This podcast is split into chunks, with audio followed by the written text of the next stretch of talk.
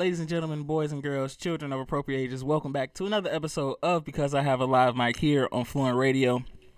What is up, guys? Hope everybody's enjoying this. Not as wet Sunday anymore. It stopped raining, so right now we're doing pretty good. We got a packed show for you today. We're gonna talk about everything in the NFL, how the Bears are slowly, slowly making me go into the depression. Uh, we also gonna talk about how 16 years ago, probably the most infamous thing in sports happened. Uh, but first, as always, gonna start off with the um, COVID test. Uh, in the NFL, they so far so good. Again, it's another week of clearing negatively. So everybody is tested and everything has been tested negative for it. So right now we're doing pretty good on that te- test front. Uh, once again, it's another week of po- uh, known positives. Everybody was be able to clear, and right now it's sorely kind of shaping up to look like uh, there we are getting moving past this in the NFL at least. Uh, the college football scene is still completely flooded with COVID. It's almost as if having college kids on a college campus, you know, raises the rate. I wonder why. But uh, yeah, so far in the NFL, that's good. Um, although we do have a big injury report, um, Drew Brees, the New Orleans Saints quarterback, is out for at least three to four weeks with 11 broken ribs. Uh, uh, and he thought originally he had a collapsed lung. He doesn't. He's fine on that front. But yeah, he has um 11 cracked ribs, so he's to be out for three to four weeks. They were wondering if they were going to put him on IR, and so far they didn't. So he's still able to come back eventually whenever the doctors clear him, which is to be weird because Drew Brees again is a older quarterback, so um, that's to be interesting to see how that works out because of the fact that you know being an old quarterback, he kind of heals a little bit slowly.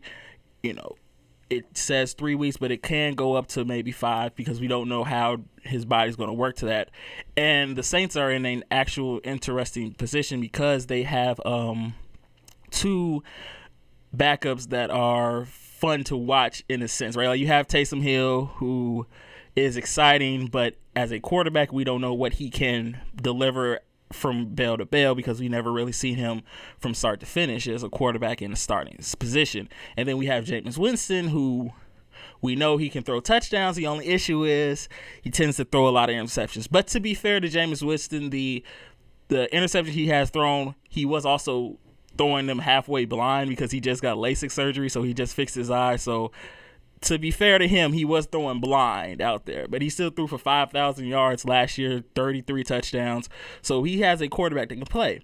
And the Saints went with Taysom Hill, which I am not shocked by because I feel like they want to see what they have in Taysom Hill. But remember, they parted ways with Teddy Bridgewater, who went five and one as a starter when Drew Brees went out last year, and they said they went that they were going to go all in on Taysom Hill, but then in the offseason they go pick up somebody like a Jameis Winston, so that sends mixed signals. So now that they are trying to see what they have in Taysom because they're trying to see again life without Drew Brees, right? Like Drew Brees has only really like two more years left on his contract with New Orleans, and now this injury really has up the ante, so to speak, right? Like up the uh, timetable, right? Like you want to see, okay, what do we have outside of Drew Brees? Do we have, you know, a quarterback in Taysom Hill who can run? We've seen him run. We've seen him do spots as tight end, uh, wide receiver, play on special teams, all that stuff that he's done.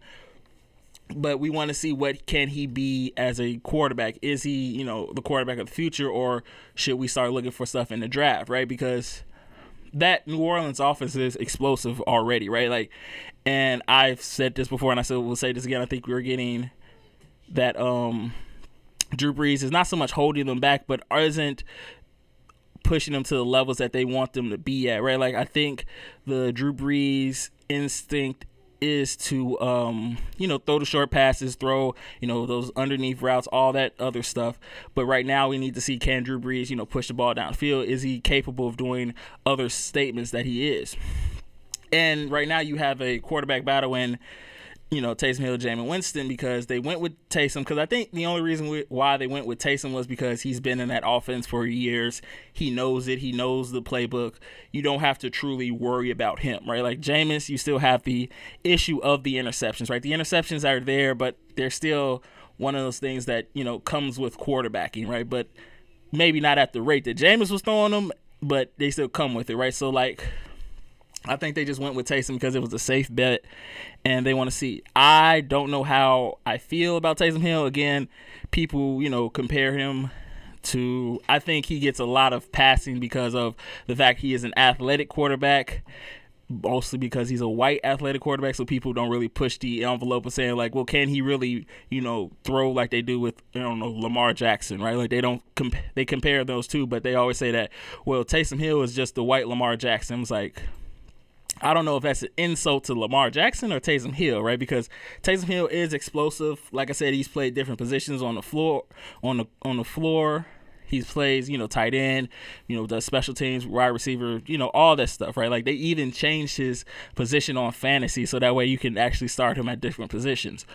But I think he gets a lot. I think he gets a pass because of the fact that he is, you know, white, right? Like he doesn't get the labels of well, he's just a running quarterback. Can he throw, right? Because people don't know, like at um, BYU, Taysom, you know, that's the college Taysom Hill went. He was not known for throwing. He was a running quarterback. Like one day he had, I think, 191 yards in rushing and only 99 yards in passing. Right, like he actually outrushed his own passing yards. Right, so it's going to be again, I think they just went with him because they know that he has the offense down packed. He has the offense. He knows the offense back to hand. He's been in positions like this where he's come in in the middle of games and throw deep because Drew Brees can't really throw deep anymore. So we'll see. But I really think at the end of the day they'll probably start end up starting Jameis Winston just because I think he's just a better quarterback overall. Like he's probably out of all the backups the best backup quarterback out there. So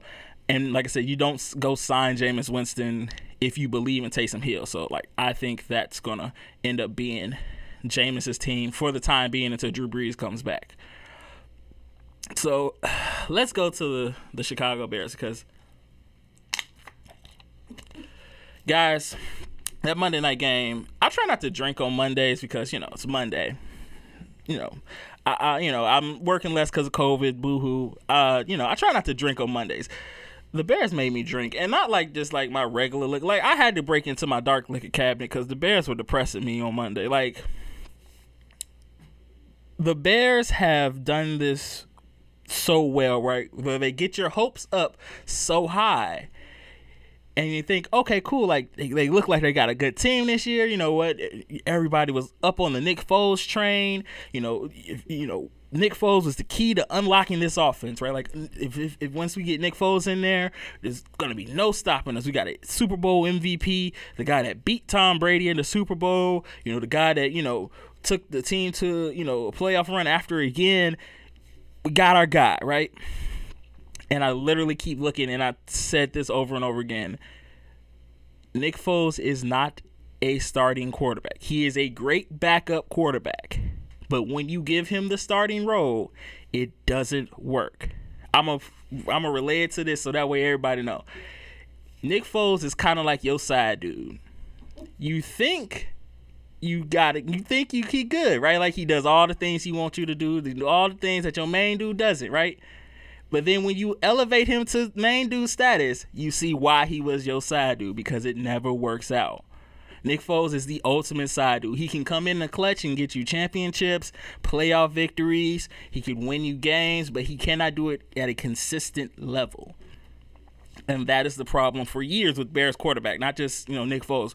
They have not had a uh, sustained success at quarterback, right? Like the most successful one was I think what Jay Cutler, and that was a train wreck unto once itself, a fun train wreck, but a train wreck unto once itself. And a lot of people are trying to play, well, where do we place the blame at, right? Like, do we place the blame at the um, the GM who you know he drafted Mitchell Trubisky? You know, he drafted, he moved up to get him. He moved up to number two, where I didn't think he needed to move up to number two to get him. He would have been there at number three. Um, he moved up to get him. You know, know the history. He passed on Deshaun Watson. He passed on Patrick Mahomes. We know, we know the history. There's no need to refurbish that. You know, bring that back up. But you know, do we blame the GM for drafting him so high, right? Or the guy who and again, I watch a lot of ACC football because I I'm a Miami Hurricane fan, so I saw college Mitchell Trubisky, and I must say, like, he has something, right? Like, it's something there, right? Like, he is a very good athletic quarterback. I think he gets he's underrated athleticism, and he has an arm that can throw not deep, not you know he can't, you know, throw it deep, but he has those intermediate routes. He has those short routes arm that you can work with, right? Like the thing is, I don't think anybody ever worked with him, right? Like the John Fox era, they kind of threw him in midseason, right? Like just, you know, growing pains on the job, right? Like and he did fine that year, right? You have the the Matt Nagy year, the, the first year Matt Nagy came there and he had the, you know, you know, successful year, 24 uh, touchdowns, you know, took the team to a, a, North title, took the team to a playoffs, really and truthfully played well in that playoff game, only lost because of a double doink. You know, it wasn't his fault that they lost that year, right? Like everybody was just like, it was Cody Parkey's fault because it was. Um, and if you look at that team, right, like it was built for this type of quarterback. It's built for a quarterback that is a little bit more mobile, right? Like they can, you know, run, you know, those read options, right? Like can have those RPO passes, RPO runs, right? Like who is very much able to uh, keep the defense guessing, right? So I, you know, a lot of people was asking where does the blame fall onto? Who do you blame, right? Like who are you going to point the finger to? I really have to point the finger at Matt Nagy, right? Like he was brought in to be the quarterback whisperer, right? Like you he was under the Andy Reid tree, right? Like you under the Andy Reid tree, so you have look at the quarterbacks that he has made, you know, basically made, right? Donovan McNabb, Randall Cobb, Michael Vick, um, Alex Smith, Patrick Mahomes, right? Like you look at the quarterbacks that Andy Reid has developed and they're still good to this day, right? Like people remember those quarterbacks, right? Like I mean Patrick Mahomes is a perfect example, right? The youngest quarterback to get to 75 touchdowns ever, right? So now when you look at Matt Nagy, you think, okay, we're getting an Andy Reid guy, right? We're getting someone who can, who is a quarterback whisperer, who can, you know, help our young quarterback develop into, you know, something special. And he was doing that for a while, but the problem is he never changed his offense to fit Mitchell Trubisky, right? Like he want, he, you know, he was playing that West Coast style offense and that West Coast style of offense is fine until, but you have a quarterback who isn't like true West Coast, right? For the West Coast, you have to have someone who's a gunslinger, right? Like Brett Favre, right? You have, you know, he's a gunslinger, he's a gambler, you know, Aaron Rodgers, you know, the ones that can throw deep, the ones that can, you know, read a defense, make them guess, do all of that stuff that, you know, veteran quarterbacks can do. Mitchell Trubisky is a young quarterback, and you're trying to put him in a offense that really isn't made for young quarterbacks off the rip, right? You look at Andy Reid, when he got Michael Vick, he changed his offense around to fit Michael Vick, right? When Michael Vick, you know, came out of prison, people were still guessing like, is this the same Michael Vick that we saw in Atlanta? It's not going, you know, he can't be. He's a year older. He has been a year off of football. We don't know if he still has what he had in Atlanta, right?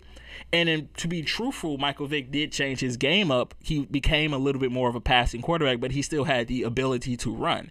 And Andy Reid saw that and changed his offense around Michael Vick. The thing with uh, Matt Nagy did, he never changed his offense, right? Like he kept his offense the same and tried to make Mitchell Trubisky his quarterback that that's not how it's going to work, right? Like you can't change someone to the perfect thing that you want them to be. You have to fit your offense around him. So I have to blame Matt Nagy because I have to see you. You were brought in as a quarterback whisperer, quote unquote.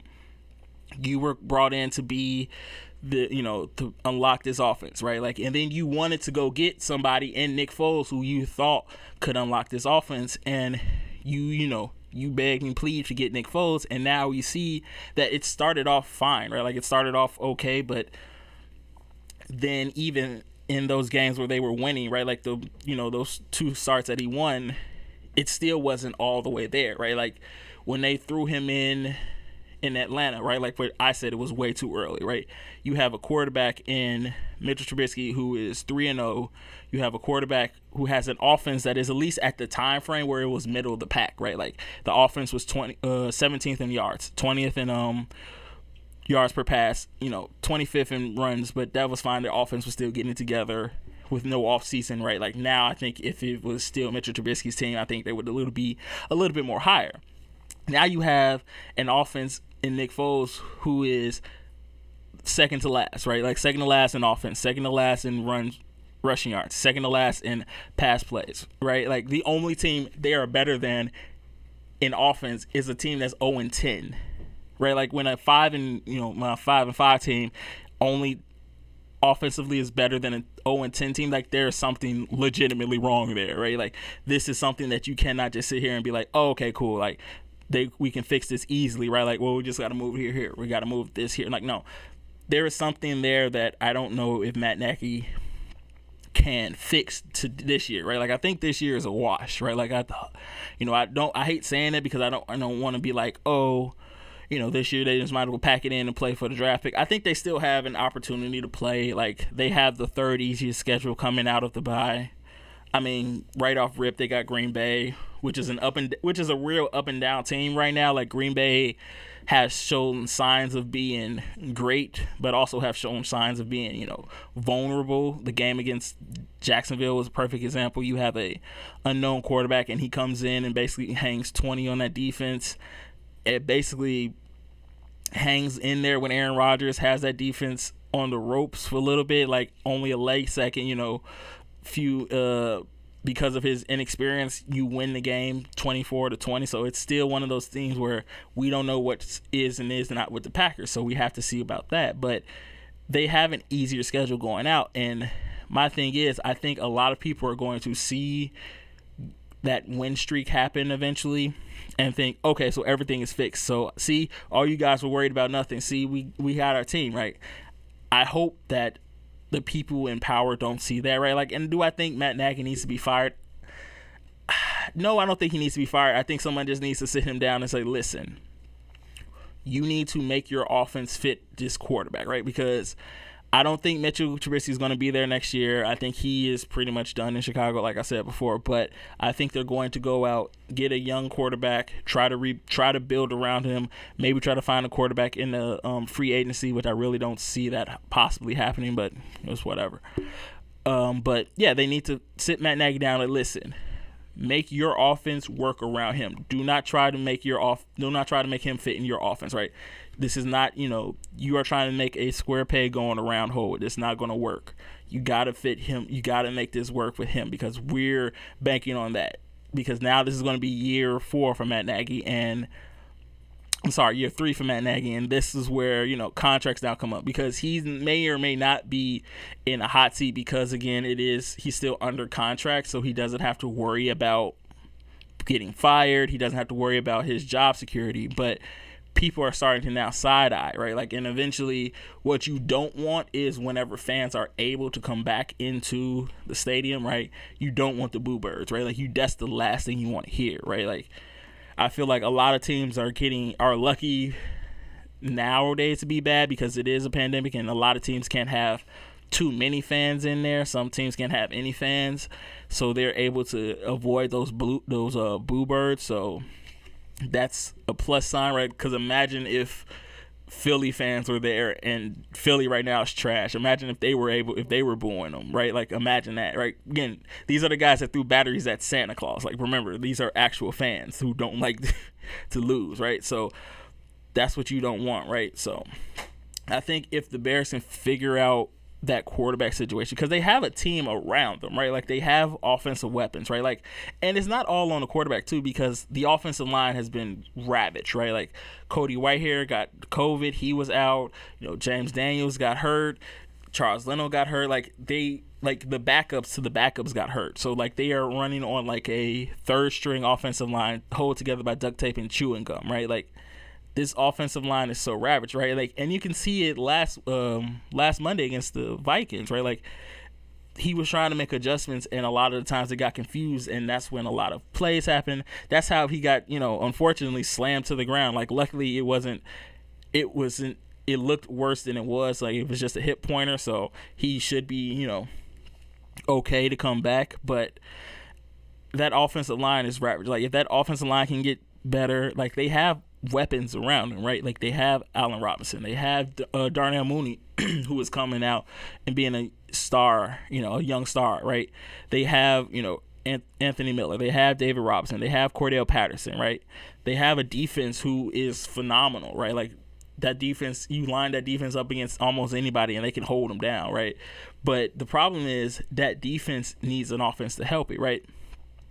That defense can, if you can at least I always say this if you can hold an offense to about 17 points, there's always a high probability of you winning the game.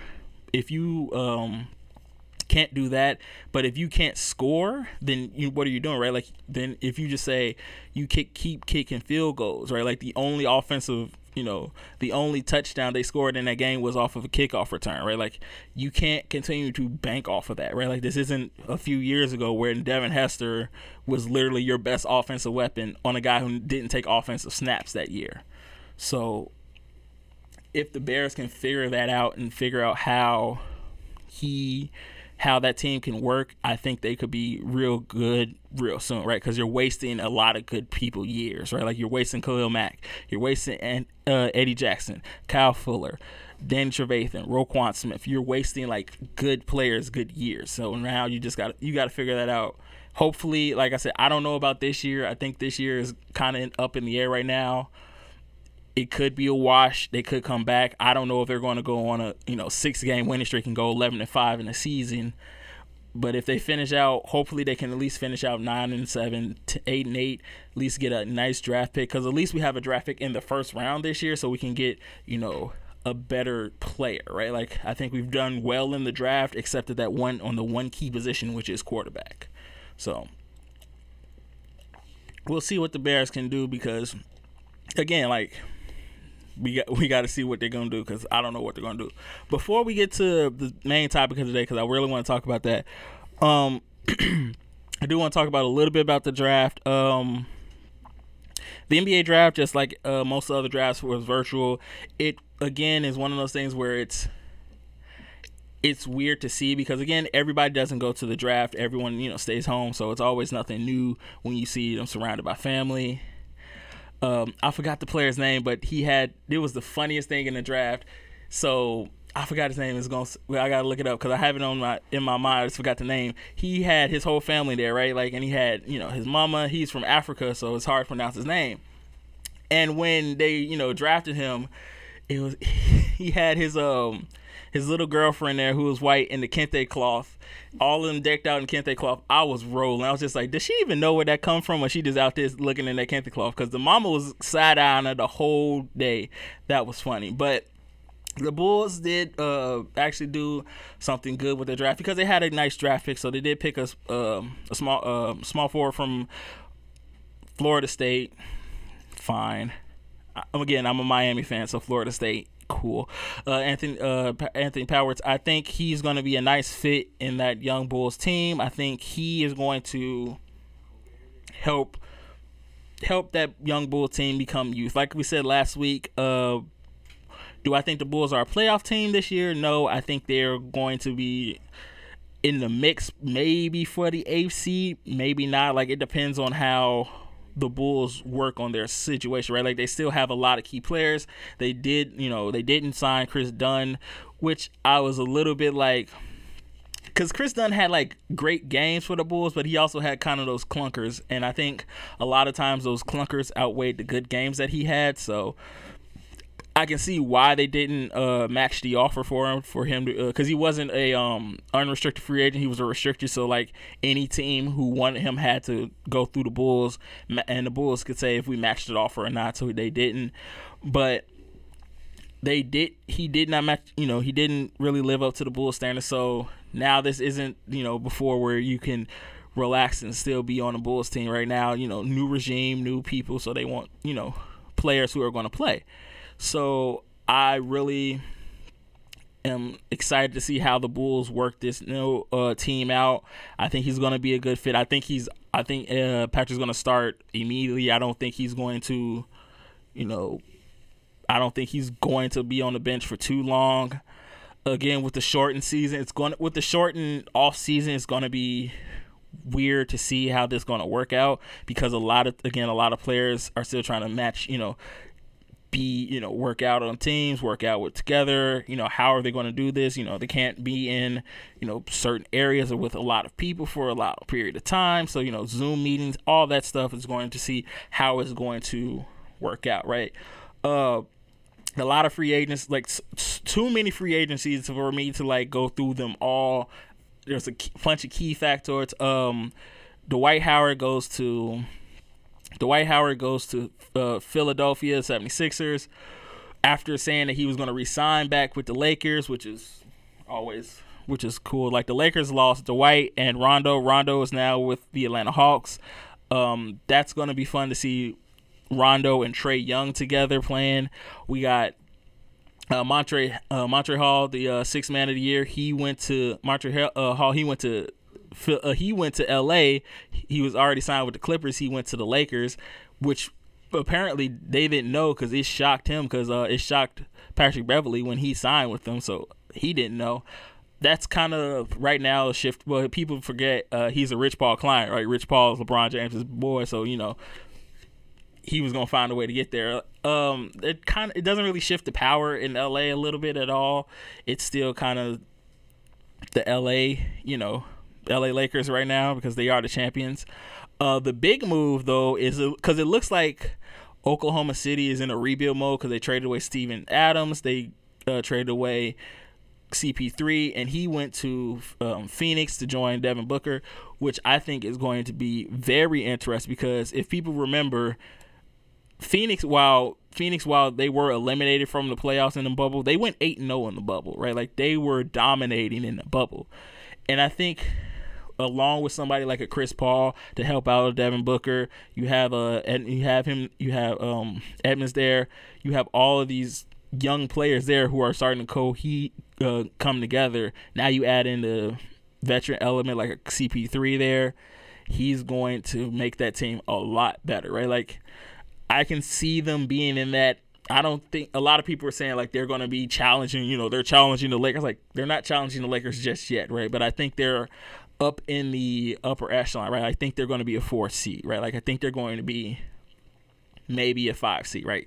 I don't see them cracking anything that high, like higher than like four or five, right? Because I think it's going to be LA, um, Lakers, Clippers, Utah as the top three right now. That's for what I see, right? Like Utah, maybe Denver in that mix right now. That's who I see as the top three. Um, probably the biggest news that I find slightly funny is that James uh, James Harden wants to go to Brooklyn, right, to join, you know, join Kyrie, to join Kevin Durant and the Nets. um, that's going to be if it happens. I think people are a lot of people are saying like, okay, you can just put the title in Brooklyn, right? Like they win it. I don't think so because I think you forget like this isn't the same James Harden that was in Oklahoma City, right? Like this isn't the same James Harden that was happy to be, you know, on the bench you know, coming off, you know, not, you know, not, you know, contributing that way, right? Like now you have a James Harden who has been, who is an MVP, right? Who has had, you know, his spotlight, right? Like who has been the star of the show for so long, and now you're trying to tell him that, okay, cool, now you have another ball dominant point guard, you have a ball dominant, um, small forward who can shoot, right? You have a now you're trying to have a ball dominant shooting, or like you have too many ball dominant people to have it be able to share the ball equally, right? Like so I don't know if that will work because of just the dynamic of everything. Because I don't think James Harden is going to go back to being like, okay, cool, I'm happy to come off the bench again, right? Like not after being in Houston, being the guy, right? Like even though he has hasn't shown up in the playoffs like a lot of people would like to be, you're still trying to tell him to come off the bench and be like, y'all, you you can uh, lead our second unit, right? Like that's not going to how that's not how it's going to work. So, Happened in Golden State.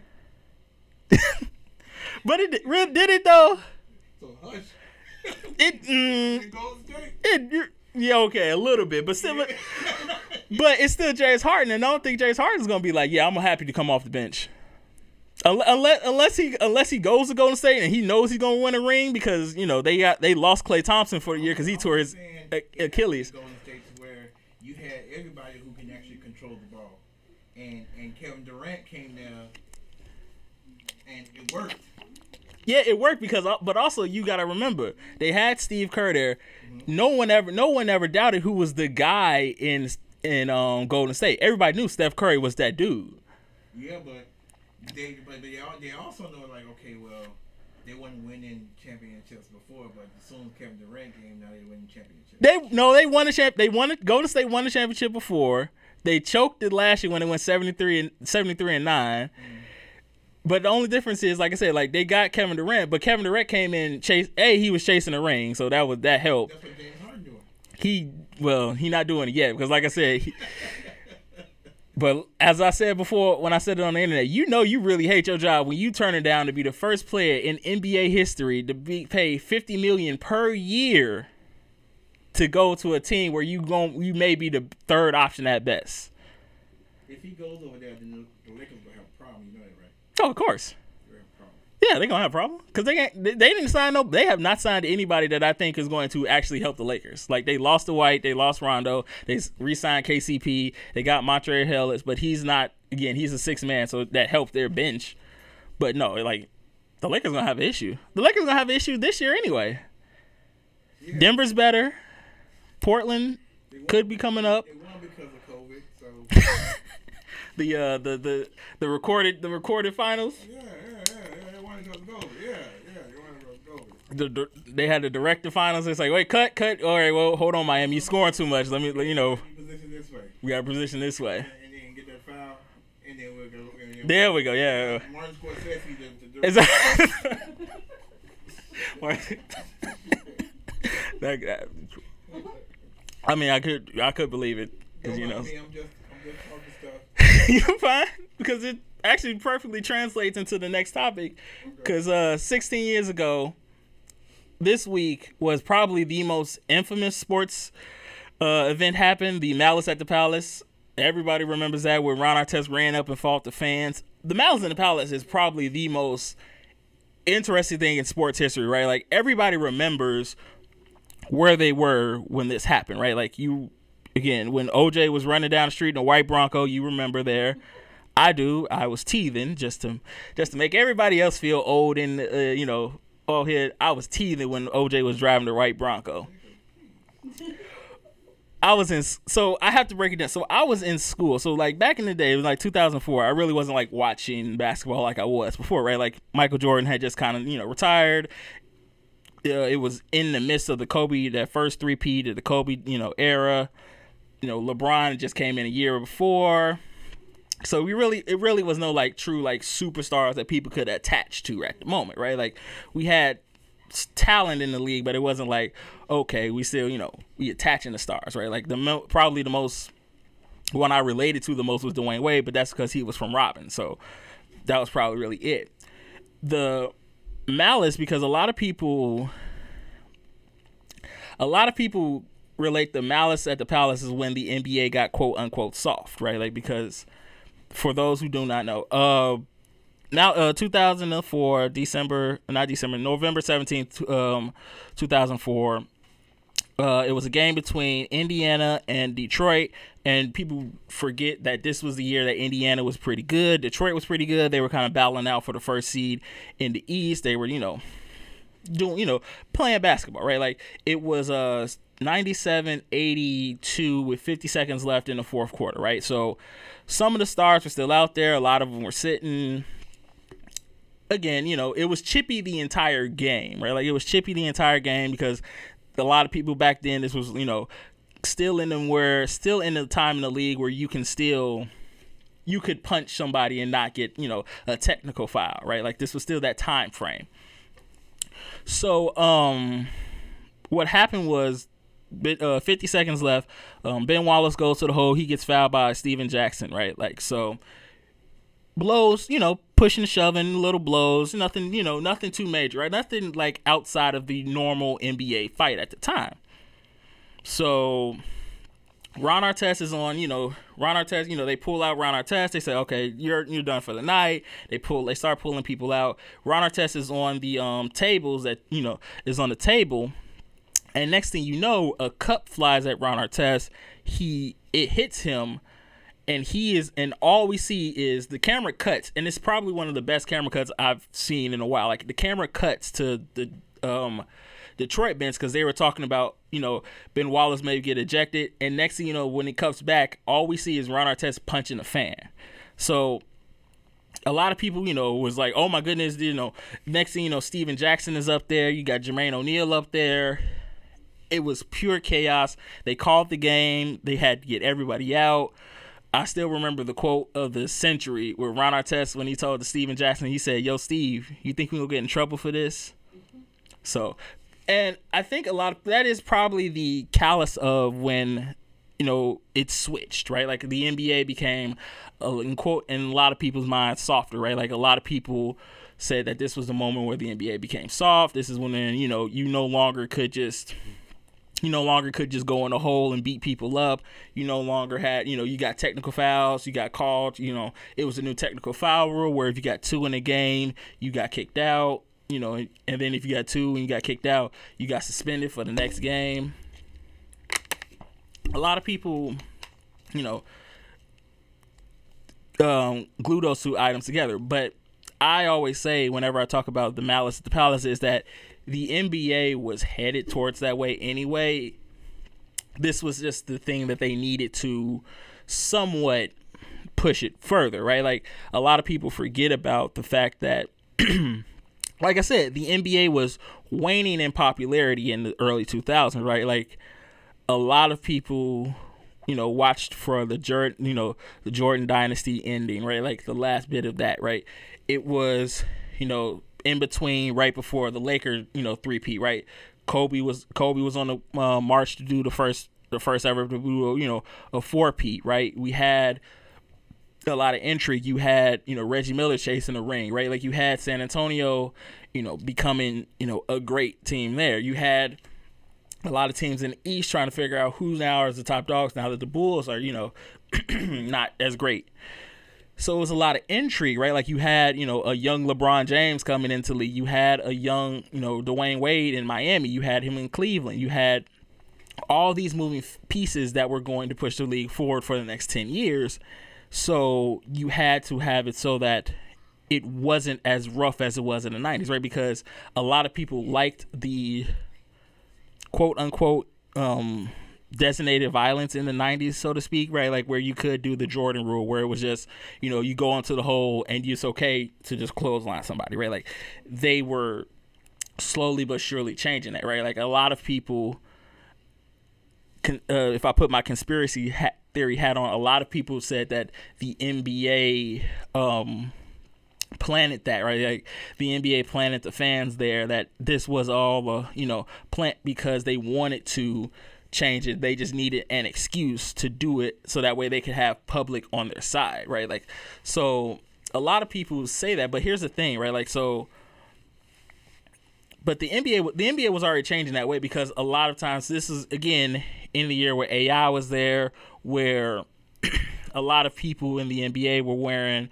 you know, you had the baggy pants, you had the white tees, you had the jewelry, you had the cornrows, you had, you know, a lot of things that were not being perceived well to the family value that they were the NBA was trying to push, right? Like they were getting a subset of ratings that they didn't want and that way they knew who they were targeting, right? Like again, whenever you see someone with baggy pants, white tee, jewelry, cornrows, tattoos, you know the quote unquote thug demographic that they didn't want that much, but they were getting because of guys like AI, Jermaine O'Neal, Ron Artest, you know, they were getting the imagery of that. But they couldn't just go and be like, "Hey, we're going to go we're going to tell these guys that you got to switch it up. You got to wear suits. You got to wear you know, you can't be out here looking like that, right? Like you can't be out here wearing this, right? They had to switch it up, but they couldn't do that just off rip because they if they did, that's how you lose half the NBA. But because of the malice, like it was so it had such a ripple effect, right? Like they had a legitimate excuse on to say, "Hey, you saw this, right? Like so we have to change it up, right?" And there was no excuse. So that's when it went from you know you had to wear at least a suit and tie to games, right? Like you had to show up prim and proper. You couldn't just come up any old type of way. That you had to do all of these things correctly. And the bigger issue with the palace was the malice at the palace was that a lot of people forget that at that time frame the NBA was losing not only ratings but they were starting to get because the NFL were starting to get um the lawsuits for CTE was starting to pop up for the NFL around this time frame, right? Like a lot of people were starting to link, you know, concussions to early set on dementia, you know, early set Alzheimer's, the, um, you know, everything that we hear now about CTE and all of that. It started to a little bit to get framed together with the, you know, concussion protocol. So the and if again, if you look at the NBA, NFL, less so in MLB, but HL, uh, you know, hockey, they really never had a concussion protocol until later in the years because of the fa- of that fact that they didn't understand what it was going on, and they were losing a lot of their older players. You know, a lot of players committed suicide. A lot of players were not living up to sub standards. They were doing all of these stuff that was affecting them hard way, and the NFL was trying to look at it and be like, listen, we're trying to the NFL was already starting to get lawsuits. So like the NBA was looking like, listen, we're trying to avoid that as much as possible. So now this here is another reason why. Okay, cool. We can change it up. You can no longer just go out and fight somebody, right? Like if you start fighting someone on the court, you're suspended for you know a certain amount of games, right? You're suspended for you know you losing money, you're losing paycheck, you're losing time on TV, right? So especially that time frame because that was the era of the Stay Ready All Stars, right? Like someone if you don't know first of all you don't know what a stay ready all-star is you don't have to get ready if you stay ready. If you understand that comment we can be friends. But this was the that means that like any at any time you know it could go down right? Like so they had to kind of quell that because a lot of people were watching it and they were getting imagery of street ball right? Like it was very it was very racial on the reason why like they changed it, right? Because a lot of imagery of you know that street ball, the thug mentality, they didn't really want that happening in the NF, in the NBA, right? Like they were losing you know that family market, right? Like they just signed that deal with ESPN, ABC to get on you know primetime television. Like a lot of people forget like they were on primetime television, but it was really only like, you know, playoff games or important games. It wasn't like it is now where, you know, you have the probability of seeing like, you know, um, the Hornets versus the Memphis Grizzlies in like a primetime spot, right? Like that was never thought of back then, right? You have, you know, Seattle C uh, Seattle Seahawks, Se- Seattle Supersonics versus uh, San Antonio. That was never thought of of being in like a prime time Sunday matchup, right? Like a prime time Monday night game, right? Like that was never thought of, and they didn't want people to turn on the TV and see and remember, oh right, that's right, this is the team that fought the fans. Oh, this, you know, if I'm am I going to see, you know, fans, you know, get beat up? Am I going to be safe if I go to games, right? Like how all of this started happen. so that's why like I say like when people say the NBA got soft, it really didn't get soft. It just got smarter because they knew that they were going to lose money if they didn't happen, right? Like they suspended ha- again. People forget like that was just a regular season game between Detroit and um Indiana, right? Like they had a playoff game after that. They had a playoff series in the Eastern Conference Finals to go to the to go to the uh conference fi- to go to the NBA finals, right? Like people forget about that. Like that final they had to sit teams down and say listen we don't care what happens like there will be no fighting right like we will literally kick both of you all off the uh, row and just give it to the lakers at the time so again the malice had so many ripple effects like we're still feeling it to the nba today and i think we're I think now it's just become such a key point in history, right? Like it is one of those things that you don't forget, right? Like everyone always brings it up, right? Like even though they don't play at the Palace, you know, even though Detroit's not as great, they still remember the Palace, right? Like Ron Artest still gets, you know, questions about it. Like Reggie Miller is still always talking, always brings it up, right? Because it's such a key point in sports history, like it's very few, you know, points that changed that you can that points to that you can say that changed the dynamic of a sport in general, right? And again, it just affected how a lot of people covered sports, right? Like because now a lot of people even now today say that the fans, you know, the fans were, you know, attacked and they should feel some type of way. Well, first of all, I don't care how much you drink. I don't care how much you pay for your ticket. I don't care any of that. You do not have the right. You have every right. I will say that you have every right to say that they suck, that boo, you know, go home, whatever, right?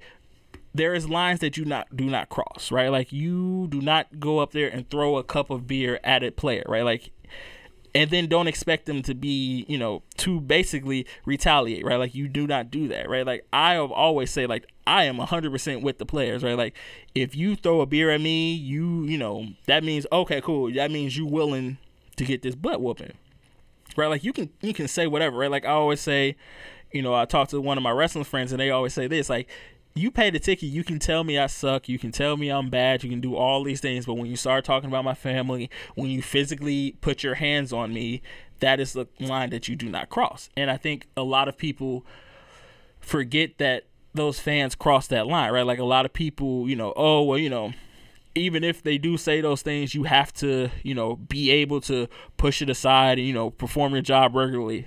Like, no, like, how would you like it if I came to your job, constantly told you you suck at it, and then kept, you know, pushing your buttons and then finally threw something at you, right? Like, someone always, like, it's a line, right? Like, you have the right to do that, but at the same time, I have every right to come up there and, and body you. And that's what happened. So I think people just because again it was always that divide of like well who was right and who was wrong right? Like i always like i said the fans were wrong in that sense right? Like once you throw something at me that means okay cool right? Like you about this right? And people forget stephen jackson didn't run up there to like help uh, Ron Artest. Stephen Jackson ran up there to help the fans because he knew Ron Artest at that time. For like a lot of people, you know, no Metta World Peace, they don't know Ron Artest right? Like it was the one time when uh Tyler Heckenberg, he was uh the crazy white dude from North Carolina. He played for Toronto, and this was when um Ron Artest was still playing with the Lakers. He tried. He got a rebound and got pushed, and he tried to ball up on somebody and turned around and saw it was Ron Artest. He's like, "Nah, I'm good." Cause listen, crazy recognized crazy. Ron Artest is not. Ron Artest was not the one to play with, right? Like he is a he is a stay ready Hall of Famer he you do not do that, right? Like Ron Artest, especially when he was young Ron Artest, he didn't care about nothing. So you come around to it when you have to uh, play into that position, right? You cannot think that I can throw beers at someone, ca- talk about their families, talk about their livelihood, you know, do all of these things and not have a somewhat repercussion. Now, of course, again, it's changed up a little bit more. There's a little bit more security there there hasn't been like a altercation this bad. There have been other ones I've seen. Like it was one time at Oklahoma State. Uh, Marcus Smart was playing there at the time frame, and allegedly, uh, allegedly, they called him the N. Uh, Oklahoma fans called him the N word, and he walked up into the crowds. We have the you know imagery of LeBron James. I think it was the last Cleveland and yeah, it was the last Cleveland and Golden State um finals where fans were calling him so many type of words, and he turned around and almost jumped in the crowd, and she was just like, "I didn't do it." Of course, you had the LeBron James issue when he got his house spray painted. I think it's it's always I did it's always because fans I think get to a certain level of comfortability that they think they can do or say anything that they want. Right. Because people forget fan is short for fanatic, right? Like so it was a level of just rage that I had never seen before. And again, it's something that people forget and people point to that never forget and people point to as why the NBA now has changed in a sense, right? That was it. I just want to talk about the Malik. Again, it's just it's a fun thing to break down because that one event had ripple effects that the NBA still have to deal with years to come, right? You know, it's one of the key factors on why people. It's one of the key factors on why people say that Ron Artest probably won't get in the Hall of Fame, which I, which again, I still think is kind of upsetting because like I think Ron Artest is a Hall of Fame level player, not first ballot, but I think after a certain point, Ron Artest is like a Hall of Fame player. Yeah, I think again, like it changed everything, right? Like someone said, but uh, do you think we'll ever go? Like, no. Like, why would, what benefit would they have of going back, right? Like, a lot of people, again, I always say there's a lot of people who look at nostalgia through rose colored glasses, right? Like, if you look at, you know, documentaries from that nine time in 90s basketball, you look up YouTube games, YouTube games in 90s basketball, right? Like, they were if you're a defensive battle type of guy, like low scoring games, yeah, those games were great for you, right? But now, if a game ended at 65 77, right? Like, nobody will watch that. Like, that's not a. That's not a uh, you know high scoring game, right? Nobody wants to see that. People, again, want to see those one on one 101, you know, 110s, you know, those 120s, 130 games, right? Like they want to see those high scoring games because people like that type of action, right? Like that's why, you know, people like scores like James Harden, Kevin Durant, you know, Kyrie, LeBron, AD, you know, they like high scoring games. You know, they like, you know, people like to say they like defensive battles, but at the end, defensive battles are kind of boring. So it all, you know, it all measures out to be the same. So if if you don't know what about the Malice at the Palace, again, just look it up. Like just type in Malice at the Palace. You'll have a ball watching this again. The chaos that happened there, right? Like again, like it was like a movie because some of the moving parts were just amazed at what happened. So, um, I do want to talk about this because it's funny because I thought y'all liked Roy Jones Jr. I don't know why y'all want him to die when he about to go fight Tyson. Because if you don't know, they uh him and Tyson are having a charity fight over Thanksgiving week. I thought y'all liked Roy Jones. Cause have y'all seen the video of Tyson training? Like this man has trained better than he did back in the day. And back in the day he was still a monster. Or like I saw a video of him the other day training. He looks like he can he looks like he can still fight today. Like not like a full fight. Maybe if you go like 10 rounds, you know, 10, you know, maybe 5 rounds, it looked like Tyson could knock somebody out right now, right? Like Tyson is probably in the best shape of his career. He looks still amazing. He also has that key factor that oh by the way, he's still crazy. And the thing about crazy, once it get older, it still gets stronger. Like crazy strength don't go nowhere. Crazy strength stay. And Tyson, you know, might have, you know, mellowed out over the years. He's not as bad as he was, but he's still that's still a bad man. And you talk about putting him in there who can get knocked out, who can knock somebody out easily. Nah, couldn't be me. Cause Roy Jones, like I said, Roy Jones, like Roy Jones was bad, was a bad man himself, but he still wasn't Tyson bad like he was not like that level of boxing royalty, right? Like he is still one of those um, players where you not players, but boxers where you still fear him, right? Like everybody knows, you know, boxers never lose that boxing strength, but Tyson is still at a level you don't even want to mess with. So, like I thought y'all liked Roy Jones. I thought y'all, you know, felt his pain, but nah, y'all trying to get this man. You try. I don't want to see a man die. I I've told you before. I'm not for this black on black violence, right? Like. I am for peace, but this is gonna be funny to watch. I'm not watching it because I, like I said, I don't want to see a man get hurt. Um, before I get up out of here, I do want to talk about this because somebody did bring it up. Uh, not so when I was talking about the Saints earlier, someone brought up the fact that they, you know, put uh Taysom Hill in over Jameis because of the fact of the interceptions. Okay, so here's the thing, right? Like Jameis in the interceptions is very interesting, right? Because he got LASIK surgery, so he was out here throwing interception. He was throwing 33 touchdowns blind, first of all, right? Like, so now imagine him being able to see. The interceptions, I think, come from that Bruce Arians offense is down the field, make a big play, beat the off, you know, deep plays, cut off, you know, all those things, right? Like the New Orleans Saints offense is more on the lines of beat you down with run plays, you know, short passing, you know, tire you out. Then in the fourth quarter, we dominate you, take you over the top, right? Like the thing with Jameis is, is like people think that oh you can't put him in there because he's just going to start throwing wildly, right? Like no, like if you have a coach in Sean Payton who can take a guy in Jameis Winston and tell him, listen, if you see double coverage, throw to somebody else. If you see that you think he can't get it, like throw to somebody else, right? Like don't throw it into double coverage because the fact that your arm is not going to get you out of those situations. It's not that he doesn't believe in Jameis Winston. It's just that Taysom Hill has been in that offense for a longer time, right? Like Taysom Hill has been in there off. He knows that offense like the back of his hand. He knows Sean Payton like the back of his hand. He knows all of these things. It's not that Ta- Jameis doesn't. He doesn't trust Jameis. It's just I would rather trust the backup I known for the longest than throwing in a guy that I don't know. Like the unknown is always better than the known.